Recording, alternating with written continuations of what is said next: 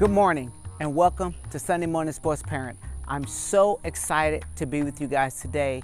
And man, I'm, the story that I want to share today is just, it's really perfect, right?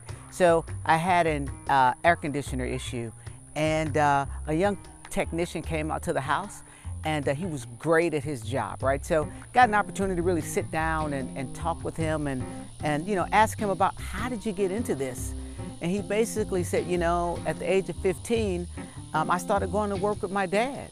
And, um, you know, I tried the college thing and it just didn't work out for me. And he said, you know, I realized I'm going to do what my dad does. And so the beauty in that story is, right, his dad was the example, right? And just as uh, we are for our kids, right, we are their example. We're going to lay a foundation for them, right? We're going to provide structure and we're going to provide a context for what life is and should be, right? So those principles and those um, those long conversations that we have, right? They really do stick, right? They really do. So just want to share this with you today. Psalm 127.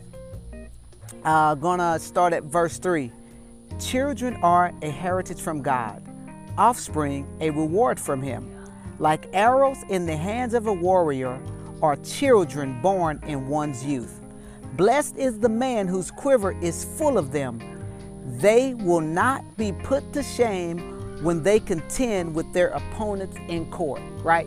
In court. Let's Just change that in life. When we send them off to school, when we uh, send them off to play in their games on the court, on the field, uh, on the course right? Man, dads, moms, I just want to encourage you, right? What you're putting in is paying off. The value is there. Don't stop.